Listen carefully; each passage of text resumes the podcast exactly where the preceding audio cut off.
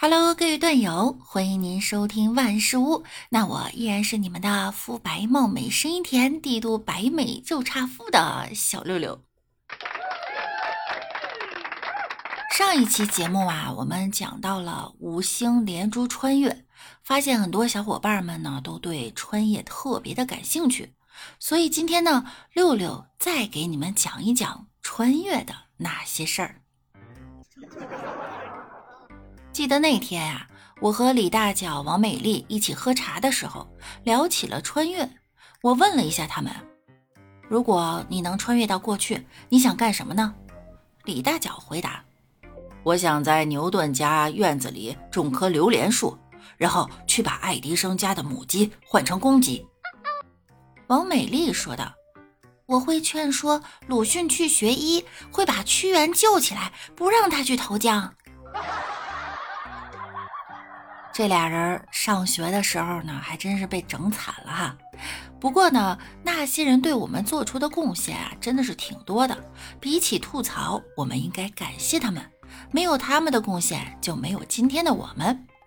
接着，王美丽说，她昨天晚上做了一个梦，说梦到自己回到宋朝了。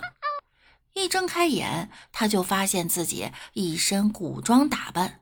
心想，以我这容貌，嫁个皇亲国戚是不成问题了。结果这时从楼下传来声音：“娘子，武大郎要去卖烧饼了啊！”得，这王美丽穿越成潘金莲了哈！看她那一脸黑的。李大脚呢，也说他昨晚也做梦穿越了。六六心想，他不会也穿越到宋朝，成为武大郎或者西门庆吧？如果真是这样的话，那这俩人可真是天作之合呀！然而，他说自己穿越到了唐朝，一睁开眼，发现自己正是唐朝太子，一人之下，万人之上。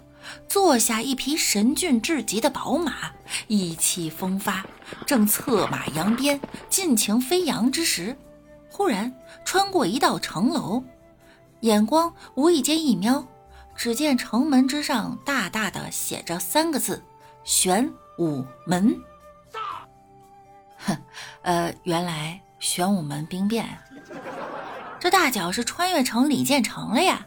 这不就快被李世民给手刃了吗？真是可怜呀！竟一穿就惨遭亲兄弟杀害呀！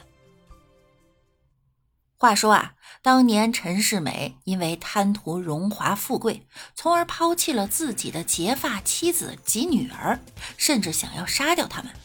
这时，王美丽梦到自己穿越到了秦香莲的身上，在公堂上，秦香莲怒斥道：“ 陈世美！”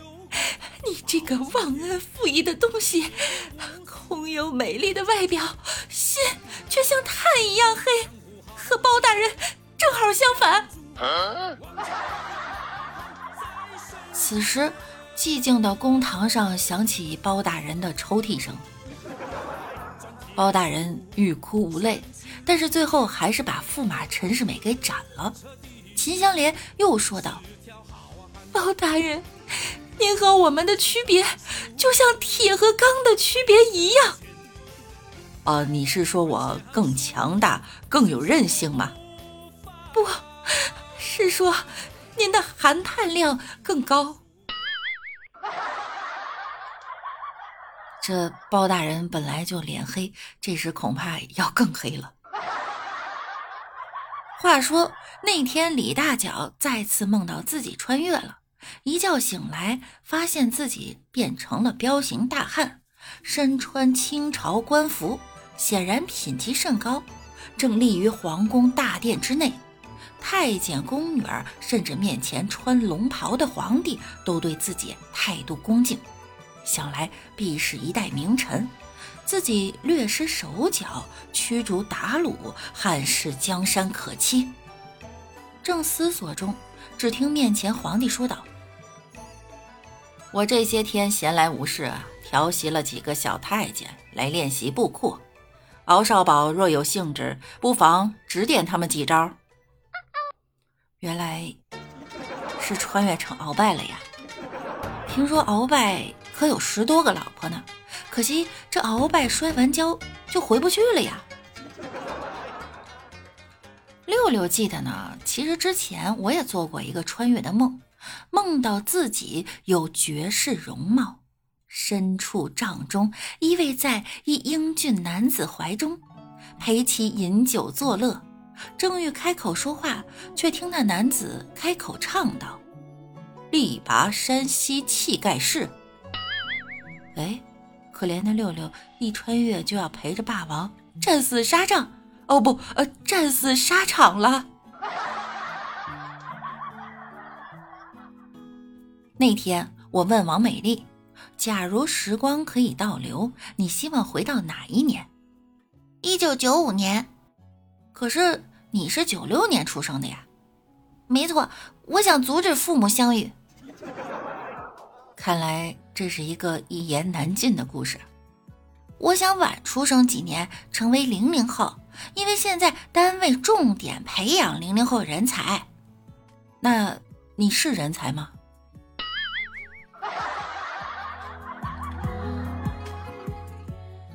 记得那天，李大脚乘坐时空之旅的飞机。各位旅客，欢迎大家参加本次穿越时空之旅，请大家认真阅读穿越指南，并严格遵守穿越规则，因为在穿越旅行中，一个微小失误都可能改变历史。李大脚问：“这么严重？”我们曾经有一个一百多人的大旅行团，在穿越到达北宋年间时就出事了。那后来呢？《水浒传》知道吧？就是那次事故造成的。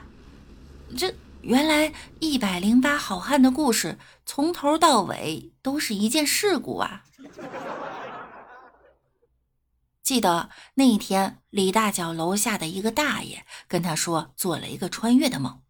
那个大爷呀，穷困潦倒，整天被人呼来喝去。那天上帝觉得他可怜，决定啊满足他一个愿望。大爷说：“我要去一个每人都喊我大爷的地方。”呼的一下，大爷穿越了。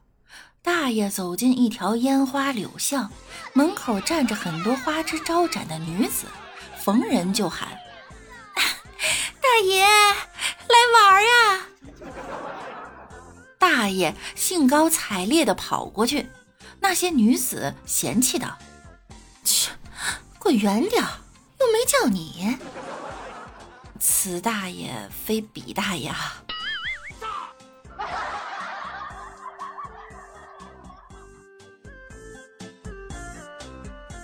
好啦，本期节目呢到这儿又要跟大家说再见了，记得要点关注并且点订阅哟。那我去穿越了，我们明天见，拜拜。